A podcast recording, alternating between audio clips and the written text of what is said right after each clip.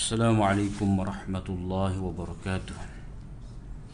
بسم الله الرحمن الرحيم. الحمد لله رب العالمين. والصلاة والسلام على أشرف الأنبياء والمرسلين وعلى آله وصحبه أجمعين. اللهم علمنا ما ينفعنا وانفعنا بما علمتنا. اللهم فقهنا في الدين وعلمنا التأويل. وزدنا علما يا رب العالمين. Rabbi syrah li sadri wa yassir li amri wahlul 'uqdatam min lisani yafqahu qawli. Subhanaka la ilma lana illa ma 'allamtana innaka antal alimul hakim. Wala haula wala quwata illa billah. Uh, tajuk kita pada malam ni iaitu Al-Kulliyatu Sughra Awil Juz'iyatul Kubra. Muka surat 60 eh. Perkara-perkara universal yang kecil atau perkara-perkara khusus yang besar. Ataupun boleh juga kita kata uh,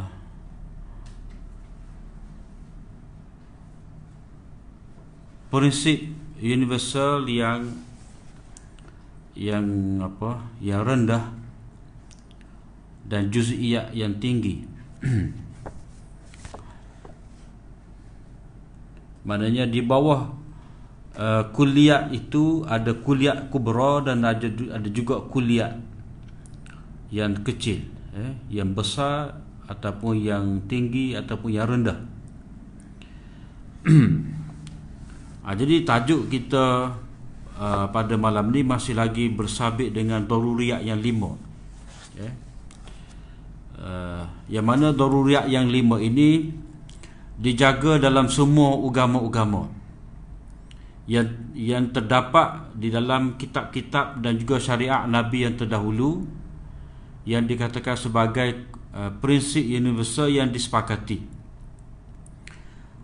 Bila kita kata ini adalah prinsip universal eh maka tentu di bawahnya itu terdapat hukum-hukum yang secara terperinci juga yang sama eh yang dikongsi mana yang sama antara milah-milah ataupun antara agama-agama.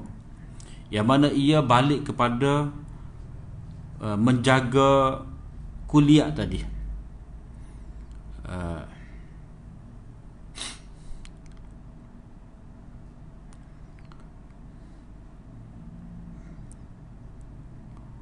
uh, contoh yang boleh kita nampak di sini uh, iaitu kita pergi bawah tu jika pemeliharaan nyawa merupakan antara prinsip universal yang dikongsi maknanya ada dalam semua agama-agama semua dalam yang ada dalam semua syariat-syariat maka uh, disyariatkan kepada umat manusia ni perkara-perkara yang menghalang daripada berlaku pembunuhan eh?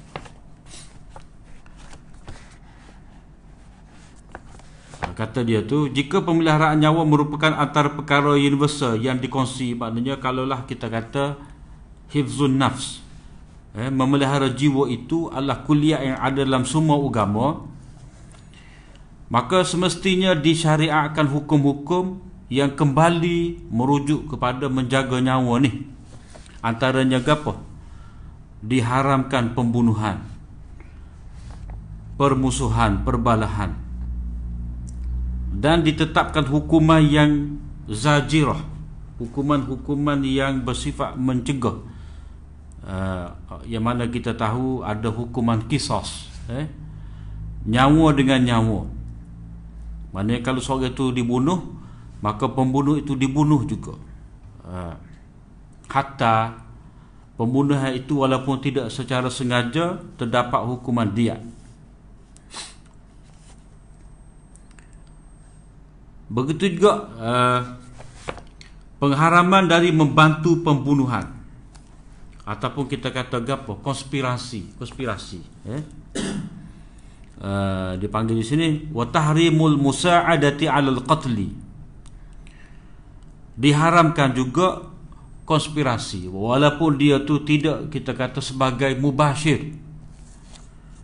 Mana tidaklah kata dia tu ya tikam eh tetapi dia hanya kita kata cek lain. Ha, eh? ataupun dia tolong pergi aja. Dia kata saya tidak bunuh dia tuan hakim. Tapi saya pergi dia aja. Saya pun ah pergi saya pergi lagi dia lagi kanan. Dia lah hak gerak tekuk.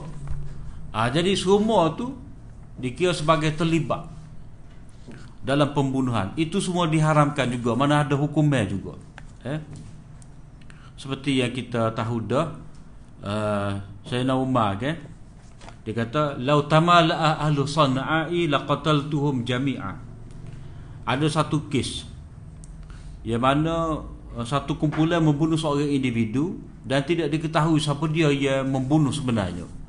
Cuma eh, mereka tu bertindak secara komplot maka Sayyidina Umar kata eh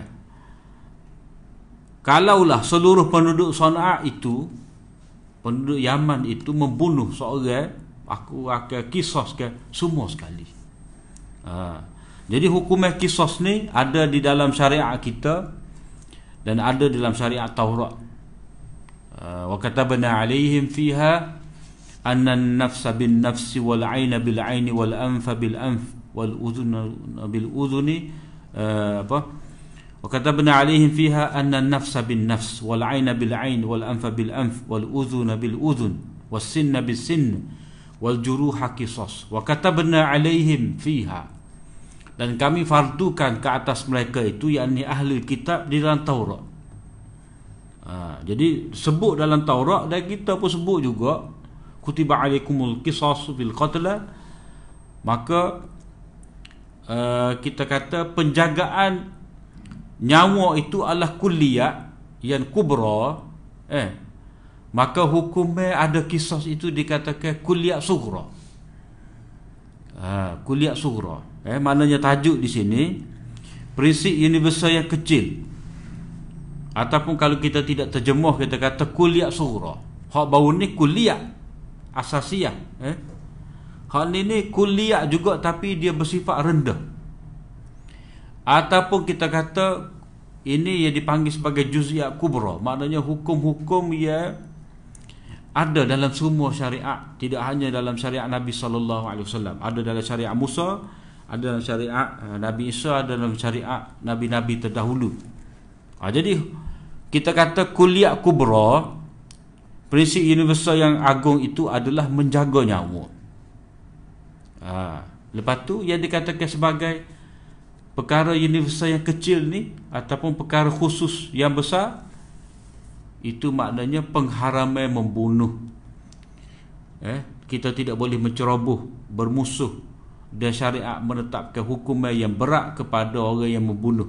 Jadi itu hukuman hukum-hukum yang dikatakan sebagai kuliah sughra ataupun juziat kubra. Uh. Begitu juga kalau kata agama itu dijaga dalam semua agama, eh? Agama tu syiar agama dijaga dalam semua syariat. Uh, maka penghayatan agama itu dituntut dengan cara beribadat kepada Allah SWT Jadi ibadat tu dia ada. Jadi pengabdian diri kepada Allah SWT itu adalah maksud yang tertinggi. Adalah semua agama. Kemudian macam mana nak beribadat nak menghayati agama maka ada semaya ada zikir. Eh ada membaca kitab suci uh, ada ada jihad ada haji ada puasa ada zakat maka hak ni pun ada dalam semua syariat. Puasa ada dalam syariat kita dalam syariat Nabi Musa pun ada. Eh semaya ada dalam semua syariat. Jadi semaya zakat puasa haji ni dikira juga sebagai kulliyat yang sughra yang kecil ha, eh? ataupun dinamakan sebagai juz'iyah yang kubra yang besar. Ha. demikian juga dengan pemeliharaan keturunan. Eh, oleh kerana salah satu daripada lima asah dalam agama itu menjaga keturunan maka ada juga hukum-hukum yang sama. Uh, di konstitusi itu mana sama lah yang ada dalam semua syariat. Maka semestinya ada diikuti dengan hukum-hukum yang sama juga. Seperti mana ada perkahwinan. Eh? Uh, apa? Institusi keluarga itu terbina dengan dengan perkahwinan. Uh, dengan ada hubungan nikah kahwin haram berzina eh? Uh, seksual homoseksual apa semua ni. Begitu juga pengharaman qazaf. Tak larangan daripada menggugurkan kandungan dan membunuh anak semua ni juga uh, merupakan juz'iyat yang kubra ataupun uh, perkara universal yang rendah yang dititik beratkan dalam semua syariat-syariat eh, kepada para anbiya. Begitu juga pemeliharaan harta pula mestilah disusuli dengan hukum-hukum yang dikongsi. Mana supaya juga seperti disyariatkan kita kena berusaha eh? Pengusahaan tu uh, berusaha lah cari biti uh, pengusahaan tu berusaha lah kerja kerja buat eh? Mana di syariat kita ni mesti bekerja uh, mestilah bekerja. Lepas tu ada hukum hukum pemilikan harta benda. Mana kita uh, hendaklah memiliki sesuatu benda tu mengikut cara dia. Kemudian berniaga dan lain-lain lah diharapkan merompok mencuri eh, membazir uh, kemudian diharapkan makan harta benda secara riba, secara batin ni rasuah riba dan menipu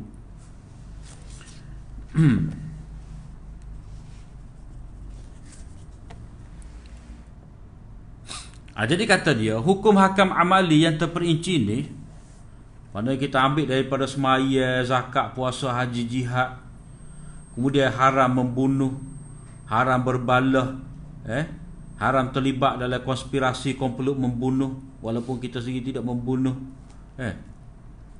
Kemudian kita mesti menjaga akal dengan cara berfikir, haram pula minum arak yang merosakkan akal, begitu juga eh disyariatkan perkahwinan ada hukumnya terhadap uh, seks di luar nikah apa semua tu. Jadi hukum-hukum ini walaupun dia bersifat khusus ataupun bersifat juz'i dan amali eh tidak dalam bentuk prinsip tetapi kami mendapatinya bersifat tetap dan konsisten. Ha, jadi benda ni dia tidak berubah. Uh, eh benda ni dia konsisten mana tetap dan tidak berubah.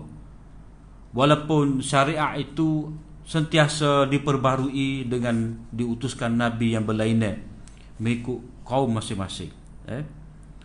Ha, jadi walaupun nabi itu nabi yang berlainan untuk bangsa yang berlainan tetapi hukum hakam yang juz'i ini tetap sama tidak berubah. Ada semaya. Maknanya tidak ada satu pun syariat yang kata tak ada semaya tidak ada satu pun syariat yang kata kita tak payah kerja. Tidak ada satu pun syariat yang kata boleh merampok, boleh mencuri. Tak ada. Ha, eh? Hakikatnya dari satu sisi, contoh hukum-hukum yang terperinci yang dikongsi antara syariat ini, syariat ini merupakan hukum yang khusus. Mana satu sudut kita nampak hukum ni eh dia bersifat khusus tetapi satu aspek lagi dia bersifat uh, dia bersifat apa? Uh, kulli. Eh, kulli itu dari segi uh, ada dalam semua syariat. Uh, jadi uh, muka surat surat 91 tu akan tetapi dari beberapa sisi eh, hukum-hukum itu juga merupakan perkara universal. Jadi merujuk kepada kita kata kena nego, haram riba, haram mencuri, haram merokok, haram makan harta anak yatim. Mana itu dikira benda-benda yang terperinci. Satu juz'i juzuk tu juzuk ni dia tidak bersifat menyeluruh. Tetapi pada hakikatnya dia bersifat menyeluruh juga. Ha. Dari segi mana? Eh? Uh, dari segi yang pertama kata dia uh, kewujudan perkara ini adalah secara konsisten dalam semua syariat mana tidak berubah. Seperti kita kata, kata tadi lah haram merokok ni bukan dalam syariat Nabi kita ya dalam syariat Nabi-Nabi terdahulu. Haram berzina dalam semua syariat. Wajib semaya dalam semua syariat sebelum daripada nabi kita lagi ada. Itu yang dikatakan sebagai uh, wujud dia tu secara konsisten. Cuma dia kata kestabilan tu stabil tu maknanya tidak berubah lah eh? uh, wujud secara konsisten uh, dan tidak berubah rubah, tidak berubah. Yang kedua eh, perkara-perkara tadi walaupun bersifat juz'i ia sebenarnya mewakili kefarduan dan juga keharaman yang yang besar. Uh, mana kita kata tadi, dalam semua syariat ada semaya, ada zakat, ada kisos. Eh, walaupun kita nampak ni hukum pekah, tetapi ini adalah ibu uh, ataupun teras. Eh, kepada ke, kepada uh, kefarduan. Macam kita katalah arak tu ummul khaba'ith. Ibu kepada segala kekejian. Uh, jadi walaupun kita kata dia bersifat merujuk kepada uh, arak sebagai minuman tertentu tetapi sebenarnya dia bersifat menyeluruh eh. Uh, hukum-hukum ini bersifat asasi. Uh, hukum hukum ini bersifat asasi dari segi lagu mana? Uh, eh penjagaan kita kata penjagaan harta tadi eh, dia bergantung kepada hukum-hukum ni. Kita kata tadi eh, menjaga harta ni ini adalah kuliah kubra. Kok tinggi sekali menjaga harta. Jadi tentulah dia ada hukum-hukum yang dapat memastikan harta itu terjaga. Ha, jadi dipanggil wasilah. Wasilah eh, menjaga harta tu maqasid jadi wasilah dia ke apa? Tak boleh curi. Ha. Tak boleh curi, tidak boleh membazir, tidak boleh merompok, tidak boleh menipu orang dalam berniaga. Jadi ini adalah wasilah-wasilah untuk jaga harta. Sama ada jaga harta kita sendiri ataupun jaga harta. Eh, maknanya larangan membazir itu nak jaga harta kita. Larangan daripada mencuri merokok nak jaga harta ke. Ha. Itu kita panggil dari sudut uh, dia panggil pencegah ya. Ha. Dia satu lagi dia panggil dari sudut ibqa. Ataupun uh, dia panggil apa eh? Kita kena mengadakan. Kita kena mewujudkan. Jadi hak tadi kata dah, tak boleh curi, tak boleh membazir, mana hak ada jangan wi habis. Ha, eh, jangan wi sia-sia. Sekarang ni hak tak ada nak suruh ada. Maka suruh nego. Suruh kerja, suruh pergi cari kayu api dalam hutan, suruh gali uh, cari gali ya, suruh nane. Ah ha, itu orang panggil dalam bab uh, konstruk, eh, membina. Ha, mana kita kena membina. Kalau kalau kekayaan tadi kita kena membina kekayaan. Eh, kalau hak tadi hak larangnya daripada mencuri, meropok, membahas itu dipanggil pak uh, pemeliharaan. Uh, pre apa preventif. Kena memelihara, menjaga. Ha, macam juga kita kata dalam bab menjaga nyawa. Dalam bab menjaga nyawa ni, menjaga nyawa nak suruh nyawa tu ada. Satu lagi nak suruh nyawa tu terpelihara. Ha, jadi nak suruh nyawa tu ada kena beranak lah. Ha, kena nikah kena beranak. Eh, nak suruh nyawa tu terpelihara maka diharamkan membunuh. Berkomplot untuk membunuh. Begitu juga dalam bab menjaga akal.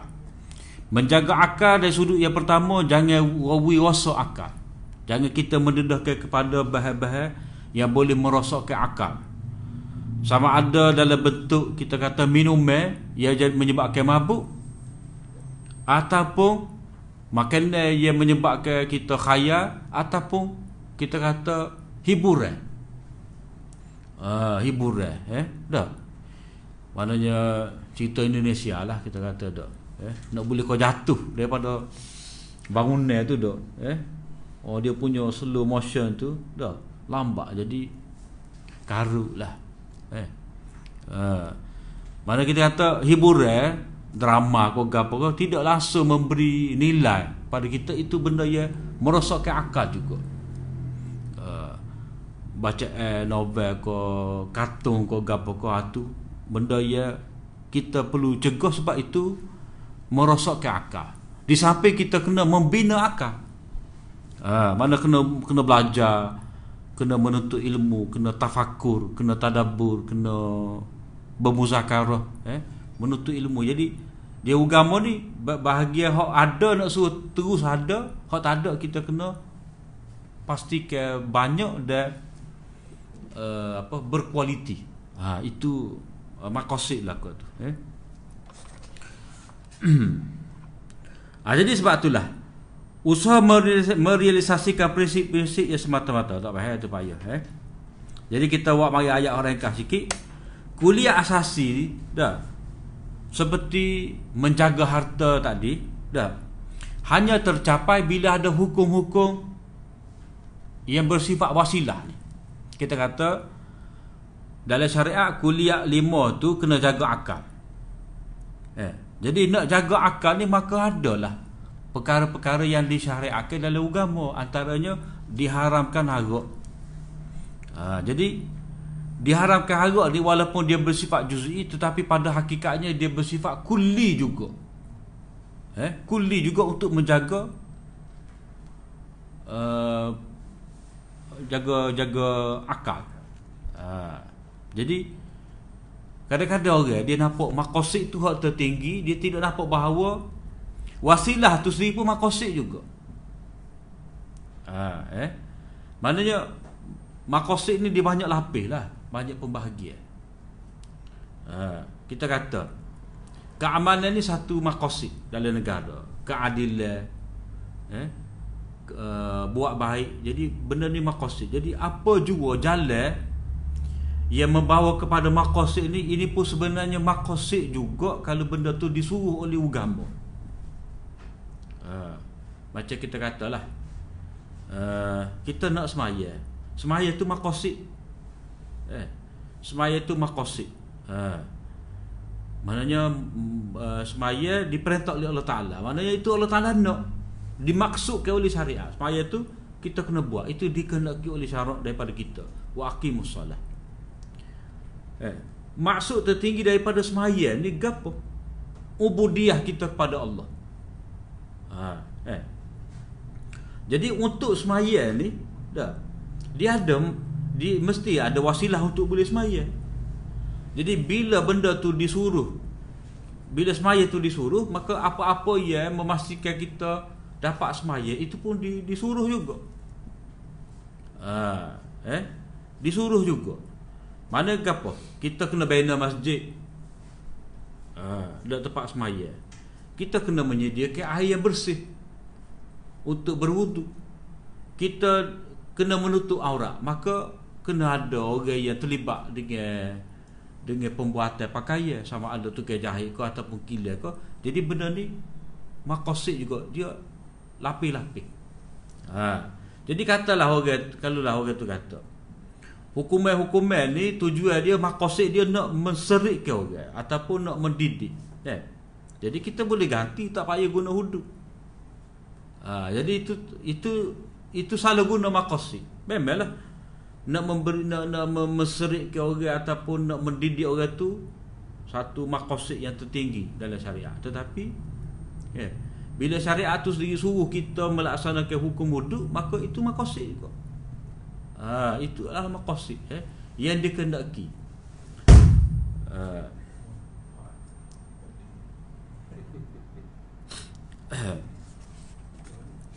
ha, jadi hak, hak nombor dua tu kita boleh buat kesimpulan kuliah asasi eh seperti menjaga harta itu bergantung kepada pelaksanaan hukum hukum yang bersifat eh besar ni kubra ni. Ha mana apa? Kuliah asasi seperti menjaga harta tadi eh dia dia apa uh, dia dapat menjelma dah realisasi dalam masyarakat bergantung kepada kita meng, meng, meng apa melaksanakan hukum hukum-hukum yang berkait dengan dia tu. Seperti apa? Kena cari pitih. Lepas tu tak boleh nipu. Tak boleh membazir. Ha, eh, kena hukum orang mencuri. Ha, jadi itu itu dikira sebagai uh, hukum yang kubra. Uh, hukum yang kubra ataupun kuliah yang, yang rendah.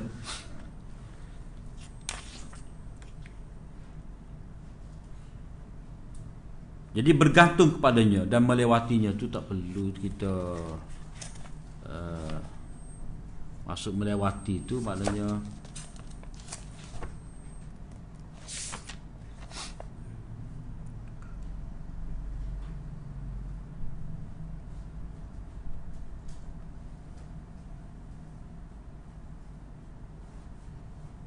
bergantung kepadanya dan kita kena melaksanakannya lah.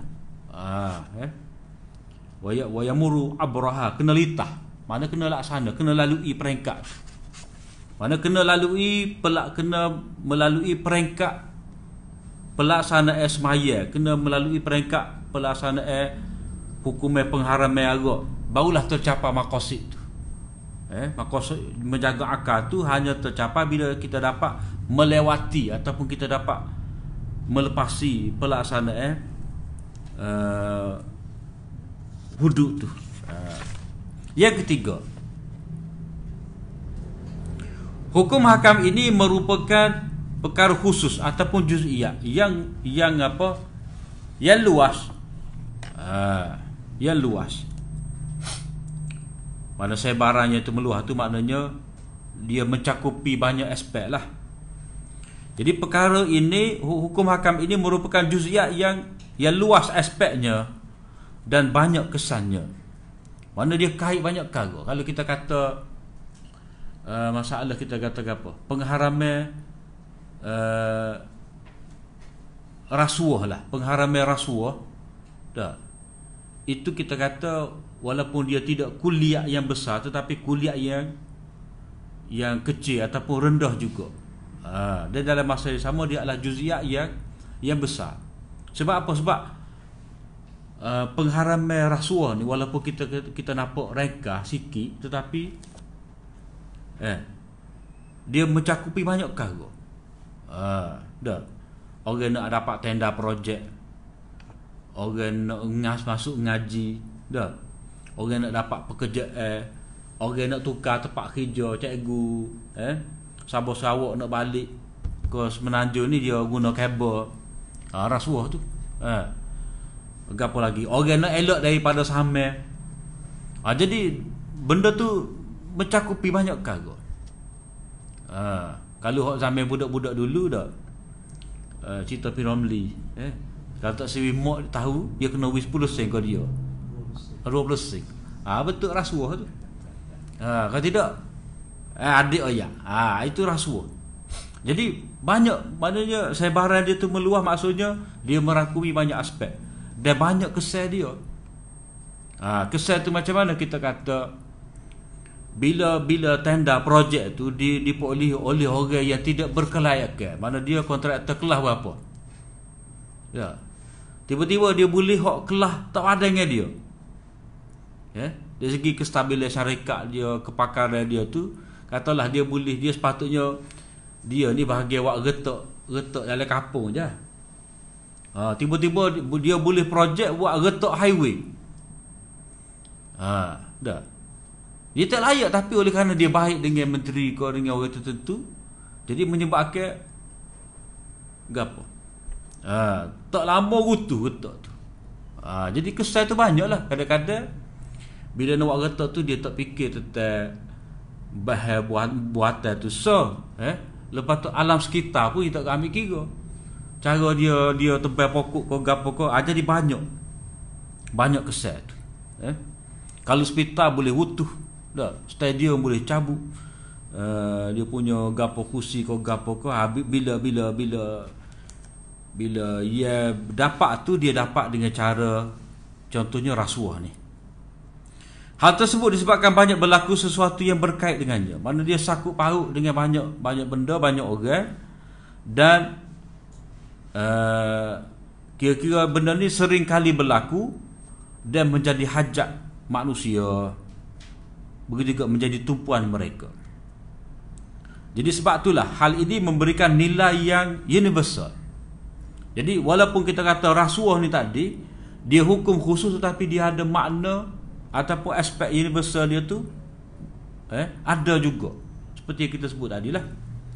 Dia dia luah konteks boleh berlaku rasuah dan akibat dia tu banyaklah uh, akibat yang buruk berlaku eh jadi menyebabkan negara boleh runtuh ha, eh Ha, jadi stadium utuh, hospital utuh, jambatan utuh, utuh belaka. Ha. Jadi itu sebab benda ni Rais Sunni mengangkat eh sebab itulah Rais Sunni mengangkat hukum-hukum ni pengharaman arak, pelaksanaan wudu, semaya zakat ni kuliah juga. Ha, kuliah juga. Cuma kuliah uh, sughra. Eh. Ha, kemudian Syekh sebut lagi kepada kita berkenaan dengan uh, benda-benda ni dah walaupun dia bersifat juz'iyat tetapi dia ada makna kulliyat. Ini berdasarkan kepada tajuk dia bawa di sini apakah itu sembilan ayat yang jelas nyata. Ayatum bayyinat. Eh? Jadi Syekh nak sebutkan di sini uh, hukum-hukum ni walaupun bersifat juz'i dia ada nilai kulli Eh? Oleh kerana pertama kerana ada semua syariat. Yang kedua dari segi kesan dia uh, kepada masyarakat ada banyak lapangan kehidupan yang berkait dengan dia dan juga ini menjadi tumpuan umat manusia. Eh? Mana manusia tidak lagi daripada dia. Ha, jadi sembilan perkara ni dika sebagai kulliyat sughra ataupun universal yang kecil. Eh? Ha, cuma sebelum daripada tu Syekh ni dia bahas dulu satu perkara eh? Sembilan ayat ni dalam Quran ni dah Walaqad atayna Musa tis'a ayatin bayinat eh? Ayat dia surah Al-Isra' tu Walaqad atayna Musa tis'a ayatin bayinat Sesungguhnya kami telah kurniakan kepada Musa sembilan ayat yang jelas ha.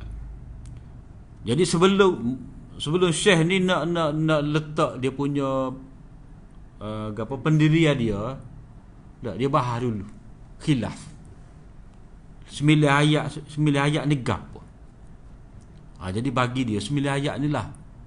Kuliah sughra ataupun perkara universal yang kecil.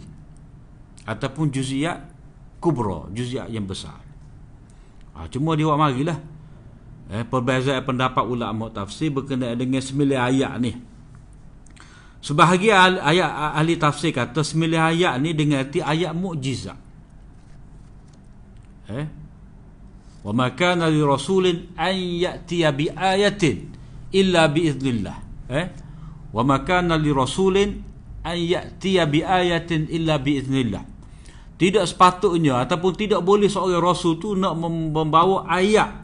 Yang ni nak membawa mukjizat mereka dengan izin Allah.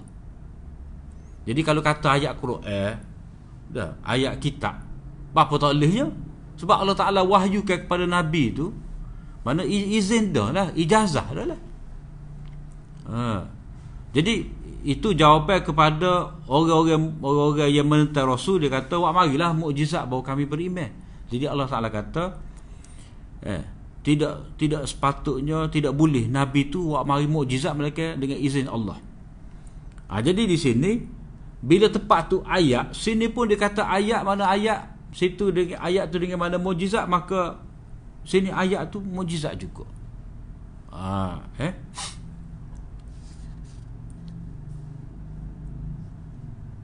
Uh, kata Syekh Rasuni Perkataan ayat, yakni ayat-ayat digunakan dalam Al-Quran dengan makna ayat-ayat Allah yang dibaca dalam kitab-kitab yang diturunkan. Antaranya kitab Al-Quran itu sendiri. Ah, itu makna yang pertama. Ayat itu dengan mana? Ayat kitab yang dibaca. Ataupun dalam istilah kita kata ayat matluah. Ayat dibaca. Mana apa yang diwahyukan oleh Jibril kepada Nabi. Ha, itu. Jadi buat marilah contoh dia tu. Uh, alam ya'tikum rusulun minkum yatluna 'alaikum ayati rabbikum Eh, tu dalam surah Zumar. Di samping itu, makna makna yang kedua. Di samping itu ayat juga digunakan dengan makna petanda. Eh, dan petunjuk yang menakjubkan yang telah diciptakan oleh Allah Subhanahu Taala. Uh, ayat ni kita panggil kita panggil ayat apa? Ayat kauniyah. Uh, ayat kauniyah ataupun ayat manzurah. Ayat yang di dilihat dengan mata renungan kita ataupun ayat kejadian. Uh, eh, ayat kejadian.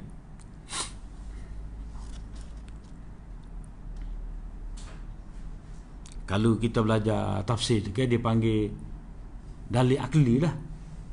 Ha, dalil akli. Mana Allah Ta'ala perlihatkan kepada kita tanda-tanda kebesaran dia tu pada alam. Sanurihim ayatina fil afaq. Eh? Ha, dalam surah Fusilat tu ujung tu. Sanurihim ayatina fil afaq. Kami akan perlihatkan eh, ayat-ayat kami di pelosok alam semesta ni. Jadi ayat Quran kau. Jadi tubik atas langit. Ha, tidak maknanya langit tu sendiri. Bulan matahari tu sendiri. Tidak kata eh kalau orang salah faham dia baca ayat ni, dah sanurihim ayatina fil afaq maknanya nanti tu akan tunjuk ayat Quran ni katalah surah surah Waqiah ada atas langit. Ni dalil je. Ha, tidak eh ayat tu makna ayat tanda kekuasaan Allah.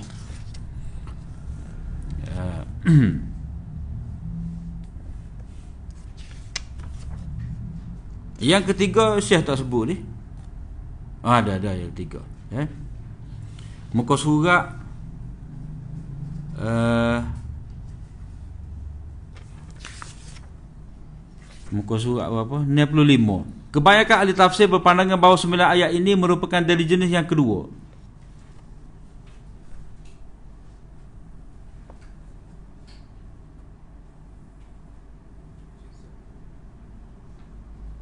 Mukjizat ada eh? Ya, mukjizat. Mukjizat mana kira-kira kalau kita buat kesimpulan lah. Jadi ayat tu dengan mana ayat yang dibaca ayat kauniyah. So bukti besar satu lagi ayat mukjizat. Tiga. Eh mana? Para sejarah tafsir. Ha tu. Ha ha ha. Ni yang ketiga. Maknanya para sarjana tafsir telah berbeza pandangan tentang sembilan ayat. Maknanya dia mahu kata ini adalah ayat mukjizat lah.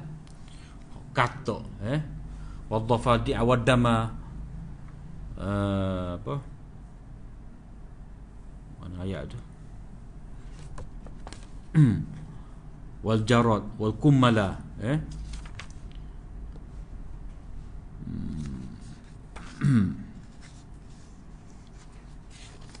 mana ada belalai ada katuk eh ia diberi ditunjukkan oleh Allah SWT kepada Fir'aun. Termasuklah tokak mana sembilan ayat tu mana sembilan mukjizat. Ha, jadi di sini dia dia kita panggil dia dalam dalam dalam usul tafsir ni dah. Ayat ni maknanya apa? Ayat sini dengan mana gini ayat sini dengan mana sini gini. Mana ayat yang pertama dengan ayat Quran ataupun ayat kitab, yang kedua ayat kejadian alam, satu lagi ayat tu ayat mukjizat. Jadi berlainan makna-makna ni dia ada satu ilmu dalam dalam dalam usul tafsir dia panggil uh, an-nazar al-wujuh wan nazair. Dia panggil al-wujuh wan nazair. Maknanya di tempat ni dengan makna ni kalimah yang sama di tempat ni dengan makna ni di tempat lain dengan makna lain. Ha, jadi seorang ahli tafsir dia kena pastikan eh ayat di tempat ni dengan mana ayat kauniyah ke ayat matluah ke ataupun ayat mukjizat. Ha, ia macam din lah din eh maliki yaumiddin. Din tu hari pembalasan. Bukan agama tu hari yang memiliki maliki yaumiddin. Yang memiliki hari agama.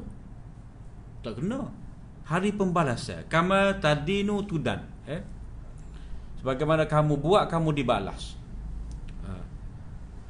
uh, mana din di situ dengan mana pembalasan din di tempat yang lain Inna dina indallah. Ha, itu maknanya millah, agama, kepercayaan, anutan, akidah. Satu lagi apa? Ala lillahi dinul khalis. Bagi Allah Taala lah kepatuhan yang tulus. Eh. Satu lagi din tu dengan mana peraturan. Maka nali akhudha akhahu apa maka nali akhudha akhahu fi dinil malik. Eh?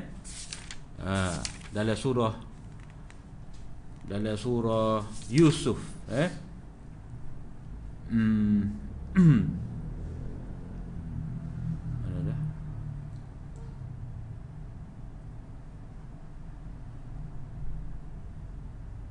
Maka nali akhudha akhahu fi dinil maliki illa an yasha Allah. Ayat 76 din. Eh maka nali akhudha akhahu fi dinil malik dinil malik eh ayat 76 surah Yusuf iaitu uh, dia tidak dapat menghukum saudaranya menurut undang-undang raja. Ha, jadi din tu dengan mana undang-undang. Ha, jadi itulah orang kita panggil al-wujuh wan nazair. Satu kalimah ni di tempat ni dengan makna sekian, tempat lain sekian, tempat lain pun lain pula. Ha, jadi ahli tafsir dia kena pastikan. Uh, makna-makna tertentu tu. Eh? Dipanggil al-wujuh wan nazair. Uh, sebab itulah setengah kitab tafsir dia beri penekanan uh, dia dia dia sebut eh? Dia sebut asin ni ni makna dia. Tempat lain ni. Uh, dan dia ada kitab khusus lah. Antaranya kitab Ibnul Jauzi. Uh, dia dia buat Ha, jadi di sini hak mana? Ha. Jadi kalau mengikut Rai Sunni tu, dia pilih hak mana? Yang pertama lah, ayat tu mana ayat matluah. Cuma lebih kepada dalam bentuk uh, hukum-hukum tadi, hukum yang kita kata juz'iyat kubra.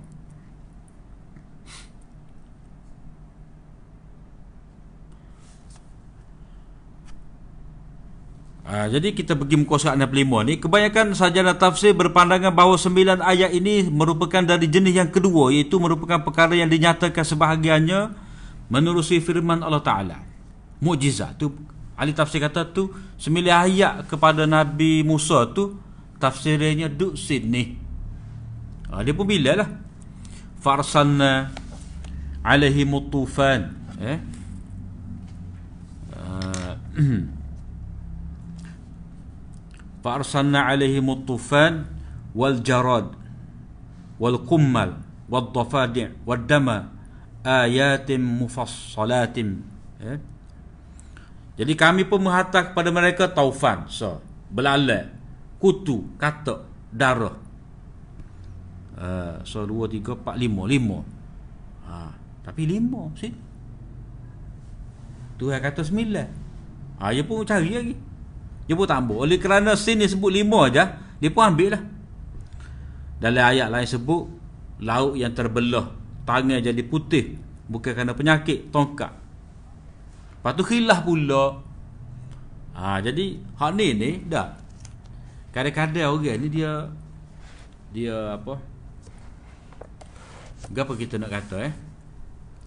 Oleh kerana dia pegang kemah kemi ha, eh, Oleh kerana dia pegang kemah kemi cara yang terbaik untuk tafsir Quran ni dengan Quran sendiri maka dia terperangkap dengan ayat-ayat seperti ni. Ha. oleh kerana dia kita kata kurang cermat terhadap al-wujuh wa nazair ni dah. Maka derah dia ambil walaqad ataina Musa tis'a ayatin bayyinat kami telah berikan kepada Nabi Musa 9 ayat. Lepas tu dia pun baca surah al-an'am ni sebut eh ayatin mufassalat jadi Tuhan sebut ayat. Jadi dia pun bila lah. Sembilan tu maknanya ni. Taufah, belala, kutu, katok, darah. Eh, lepas tu dia ambil pula. Tukar Nabi Musa gapo semua tu jadi cukup sembilan. Ha, jadi kira-kira bagi dia, dia telah mentafsirkan Quran dengan Quran. Tapi sebenarnya tak tepat. Sebab eh ayat di surah Isra dengan makna lain, ayat sini dengan makna lain. Ha, jadi sebab itulah ilmu wujuh wan nazar itu penting supaya kita tidak terperangkap dalam kaedah tafsir Quran bi Quran. Kena beringat juga. Ha, mana walaupun boleh kita memang cara tafsir terbaik Quran bil Quran tapi kena ingat Quran bil Quran ni dia kena beres dulu al wujuh wan nazar itu. Ha, jadi kita kena pastikan bahawa tepat ni ayat tu dengan mana gapo barulah kita boleh tarik ayat tu sebagai tafsir dia. Tafsir kepada ayat kalau kita kita tengah bicara tu. Ha, jadi dia mahu kata mukjizat. Kemudian banyaklah di sini uh, boleh baca. Uh, kita ambil kesimpulan Raisuni lah. Eh. Menurut pandangan saya muka surat 67. Jadi masing-masing itu dia sebutlah pendapat Fakhur Razi, Ibnu Abbas, gapo semua memanglah pendapat Qutubi macam-macam pendapat. Tapi dia ni kata Raisuni walaupun orang mutakhir ni mana bila kita cukup kakah ko gapo ko alak eh kita boleh tadabbur kita boleh rujuk banyak tafsir-tafsir kita boleh timbang nilai maka kita boleh nak nak bui nak bui taujih dia panggil. Ha eh. Ini panggil fan taujih juga. Mana bukan bermaksud kita nak oleh kerana ahli tafsir itu berpendapat gini, orang tu berpendapat gini lalu kita pun nak tinggal pendapat mereka dan kita nak buat pendapat sendiri tidak. Ini sebenarnya bila dalam satu ayat tu ahli tafsir berbeza pendapat. Ha, jadi bila ahli tafsir berbeza pendapat kadang-kadang penafsiran mereka ni tidaklah penafsiran kita kata khilaf tu khilaf hakiki cuma khilaf sudut perspektif Ha, eh. Jadi kita hak kemudian ni boleh mari nak bui taujih. Mana nak bui jalan sebenarnya mereka khilaf tu khilaf gini je. Ha, punca khilaf tu sebab kurang tadi kita kata kurang memerhatikan wujuh wa nazair. Macam kita kata ginilah. Oh panggil ikhtilaf tanawu. Maknanya contoh ayat Rabbana atina fid dunya hasanah tu kan. Wa fil akhirati hasanah. Hasanah tu macam-macam pendapat ahli tafsir. Ada kata rezeki yang halal, ada kata ilmu yang bermanfaat, ada kata anak isteri yang soleh solehah, ada yang kata uh, ilmu yang berguna. Dah. Jadi kita hak mai kemudian ni tengok kata sebenarnya hak tu hak kita perlu dalam kehidupan kita je. Maknanya kita kata Rabbana atina fid dunya hasanah ni apa-apa yang mem, dapat memastikan kebaikan dalam hidup kita dan kita bergantung kepada dia itulah hasanah sama ada eh uh, ilmu yang berguna rezeki yang halal rumah yang selesa kenderaan yang baik anak isteri yang soleh gapo semua. Sebab hal ni kita nak dia dia kait tu eh. Nak dapat isteri anak isteri yang, yang soleh ia kena ada ilmu. Ha, lepas tu nak boleh nikah tu kena ada piti. Dah aja kait tu mana benda tu tidak lari daripada kehidupan kita. Jadi khilaf tu mana khilaf Kita boleh balik kepada satu je. Macam ni khilaf ni Kita boleh kata itu uh, Mungkin ada kekeliruan tentang Wujuh warna zair tadi. Uh, Maknanya ayat tu sini dengan mana gapo Ayat di tempat lain dengan mana gapo. Uh, Jadi kata Syekh Resuni yang pertama Ayat-ayat yang dipercikan yang merupakan taufan belalang kutu, katak dan darah ditujukan kepada Fir'aun dan kaumnya sebagai hukumnya ke atas mereka. Jadi ayat tu bukan untuk Nabi Musa. Ha, jadi sebab tu dia kata tafsir sembilan ayat sembilan ayat tu Allah Taala kata dalam surah Isra tu sembilan ayat kepada Nabi Musa. Untuk Nabi Musa dan umat yang taat. Eh? Sedangkan taufal kata kutu eh itu adalah ayat untuk Firaun. Ha. Tak serupa tu. Eh? Ha, sebab tu dah dalam surah An-Naml ayat yang ke-12 Allah Taala kata apa? Uh, Allah Taala kata uh, fi tis'i ayatin ila fir'auna wa qaumih pada sembilan ayat kepada Fir'aun dan kaum dia eh Maknanya ayat sembilan ayat kepada Firaun tu hak satulah hak kata tu. Hak sembilan ayat kepada Nabi Musa hak lain. Itu adalah kefarduan. Bukan mukjizat. Bukan hukum azab sebab kata gapo semua tu azab kepada Firaun. Uh, yang kedua, lafaz kami memberikan kita tengok dalam ayat tu walaqad ataina Musa kami berikan. Eh? Uh, jadi lafaz kami memberikan kami memberikan dalam ayat walaqad ataina Musa. Dah jadi ataina tu tidak digunakan dalam al-Quran melainkan untuk perkara kebaikan kenikmatan dan kekurniaan jadi cara Quran tu ataina tu gapo bukan azab Eh? Itu dengan mana nikmat kebaikan ataina. Jadi hak kepada Firaun tu fa arsalna alaihim. Kami hantar atas mereka. Itu makna buruk. Ha, jadi itu itu dia punya apa? Dia punya perbezaan eh. Maknanya ini orang panggil lataif. Ha, dalam Quran dia panggil lataif, benda halus. Ataina untuk untuk apa?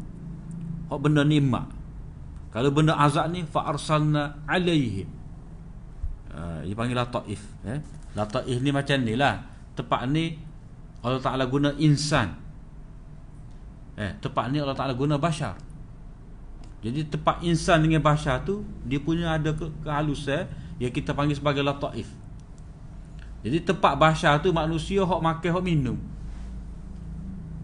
tapi insan tu manusia dari sudut jiwa, psikologi. Ha, kita boleh tengoklah. Kalau bashar tu dia kait dengan makan minum.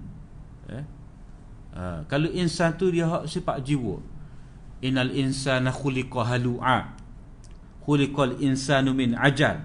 Kalla innal insana la yatgha. Ha, jadi itu sifat-sifat jiwa. Insan sifat jiwa. Bashar sifat sifat dia sebagai bahimiah lah kita kata eh bahimiah dia sebagai binatang jadi di sini ataina merujuk pada nikmat jadi tidak diguna ataina fir'aun uh.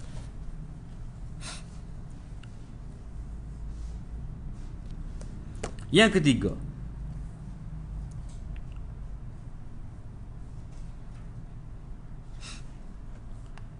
Setelah disebutkan sembilan ayat yang diberikan kepada Nabi Musa dan disebutkan eh selepas daripada pendustaan Firaun eh maka kami dapati dah Musa tu kata kepada Firaun. Mana kita dapati Musa tu sebut kepada Firaun? Laqad alimta ma anzala haula'i illa rabbus samawati wal ardi basair. Basair tu gapo? Jadi basair ni itu adalah sifat kepada ayat-ayat kitab bukan ayat-ayat kauniyah ataupun bukan ayat-ayat mukjizat. Basair. Keterangan. Ha eh basair itu jamak pada basirah.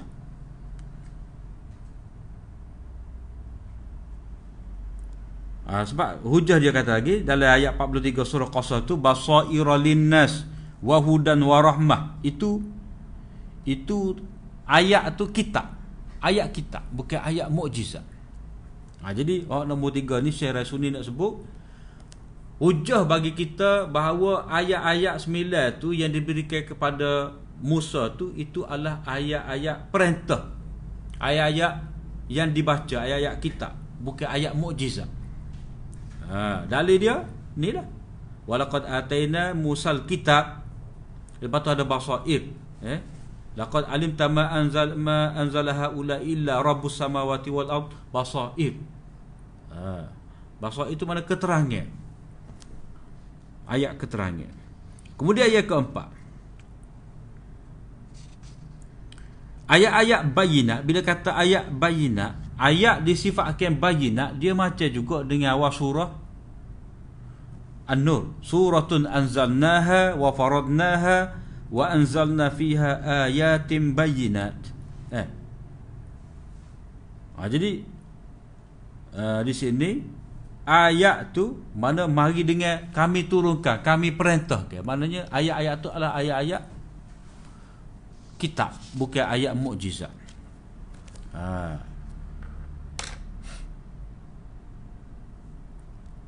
Ha, jadi uh, kata Syekh Raisuni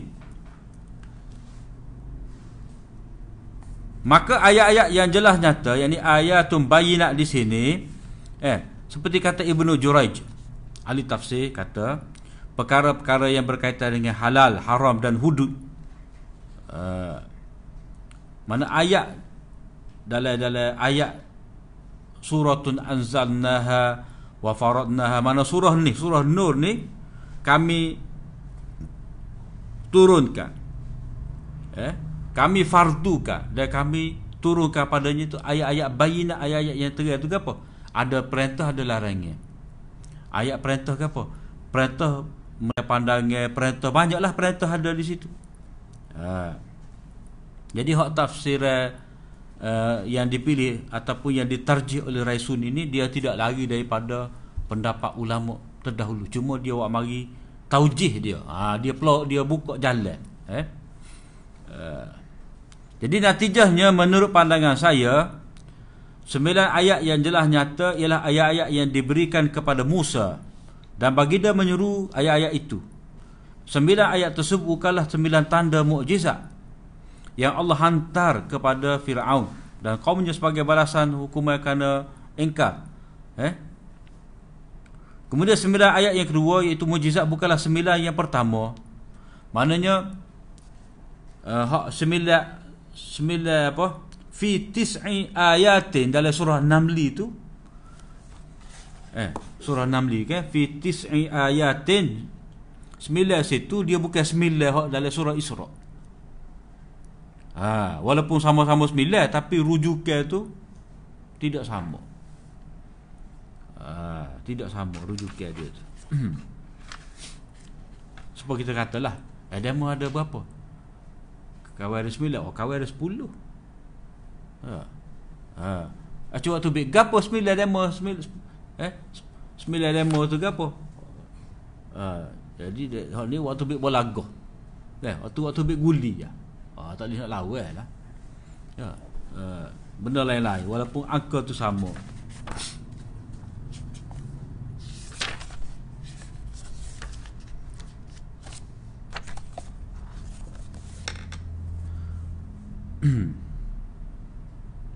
ha, jadi sembilan ayat yang pertama ialah sembilan ayat yang mereka dustakan. Ha tu, eh. Mana sembilan ayat yang pertama tu mana sembilan ayat dalam surah Isra' uh, Allah ayat yang mereka dustakan perintah yang mereka ingkari maka manakala sembilan ayat yang kedua yang ini dalam surah An-Naml itu Allah hukum azab kepada mereka. Uh, jadi berdasarkan kepada mana ini sembilan ayat yang didatangkan kepada Musa merupakan hukum hakam. Yang ini ayat-ayat berkait dengan hukum-hukum perintah larangnya yang mengandungi eh perkara yang dinyatakan dalam hadis sebelum ini pertama larangan dan berwaspada daripada syirik pada Allah. Yang kedua haram zina. Yang ketiga haram membunuh tanpa alasan yang dibenarkan oleh syarak. Haram mencuri haram sihir. Uh, apa? Haram bersegera atau menjadi penyebab kepada pembunuhan orang yang tidak bersalah. Uh, ataupun kadang-kadang dalam dalam syariat kita ni disebutkan apa syahadatul zur eh? Uh, tahri uh, dia ada eh? uh, dalam dalam kita asal dia kata tahrimus sa'i wa tasabbub fi qatlil abriya mana kita menyebab kepada orang-orang yang tidak bersalah dibunuh jadi hak kalau dalam hadis nabi gak syahadatul zur saksi palsu jadi pakak Lima orang ni pakak Kita pergi mahkamah ya dia dia ni lah. Hak bunuh sebenarnya. Ha, Jadi bila kita buat lagu ni Kita selamat. Padahal di Demo lima ni Hak terlibat dalam pembunuhan. Bila dia tuduh orang ni Kita pakak wisasi Hak tidak bersalah dihukum. Ha, tu benda yang di, Diberi amaran dah Dalam syariat terdahulu. Yang ketujuh haram riba. Yang ke-8 haram menuduh orang berzina. Yang ke-9 haram lari daripada medan peperangan jihad. Uh, jadi ke-9 perkara ni, 9 ayat ini dah memang ada sebagai tajuk yang penting di dalam Al-Quran dan hadis-hadis Nabi sallallahu alaihi wasallam. Contohnya dalam hadis Nabi kata ijtanibu eh as-sab'al mubiqat. Hendaklah kamu jauhi tujuh perkara yang membinasakan. Uh, inilah asah kepada kitab apa kabair tu uh.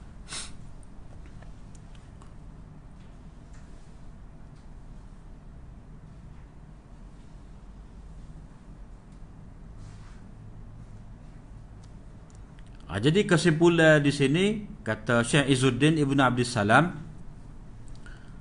masalah itu terbahagi kepada tiga bahagian. Ha, maknanya dia tidak lagi daripada sembilan perkara inilah kira-kiranya eh. Salah satunya ialah masalah yang wajib diperoleh, mana wajib diusahakan. Kita kena wujudkan. Sekiranya masalah tersebut besar, maka masalah itu diwajibkan dalam semua syariat. Ada dalam semua agama. Uh, ada dalam semua agama Nabi-Nabi. Mafsadah juga terbahagi pada tiga. Salah satunya ialah perkara yang wajib ditolak. Sekiranya mafsadahnya besar, maka mafsadah tersebut wajib ditolak. Mana ada ditolak eh dalam semua syariat. Dalam syariat Nabi Musa ko, Nabi Daud ko, Nabi Ibrahim ko, Syuaib ko ada. Contohnya kufur, syirik, kufur eh, kufur membunuh zina merampas harta orang dan melakukan apa perbuatan yang merosakkan akal. Ha, jadi di sini maksud Syekh Wak Mari sembilan ayat ni nak menyatakan bahawa sembilan ayat ni dah ataupun sembilan hukum ni walaupun dia bersifat juz'i tapi juz'i yang besar. Dengan dalil bahawa sembilan juz'i ini eh ada dalam setiap syariat Nabi terdahulu dan dia melibatkan banyak perkara dan kesan dia tu besar. Eh kalau orang tidak jaga. Uh, Ha, kemudian kita pergi kepada bahagian berikut ni kuliah Al-Quran uh, klasifikasi dan huraya dia. Uh, wallahu.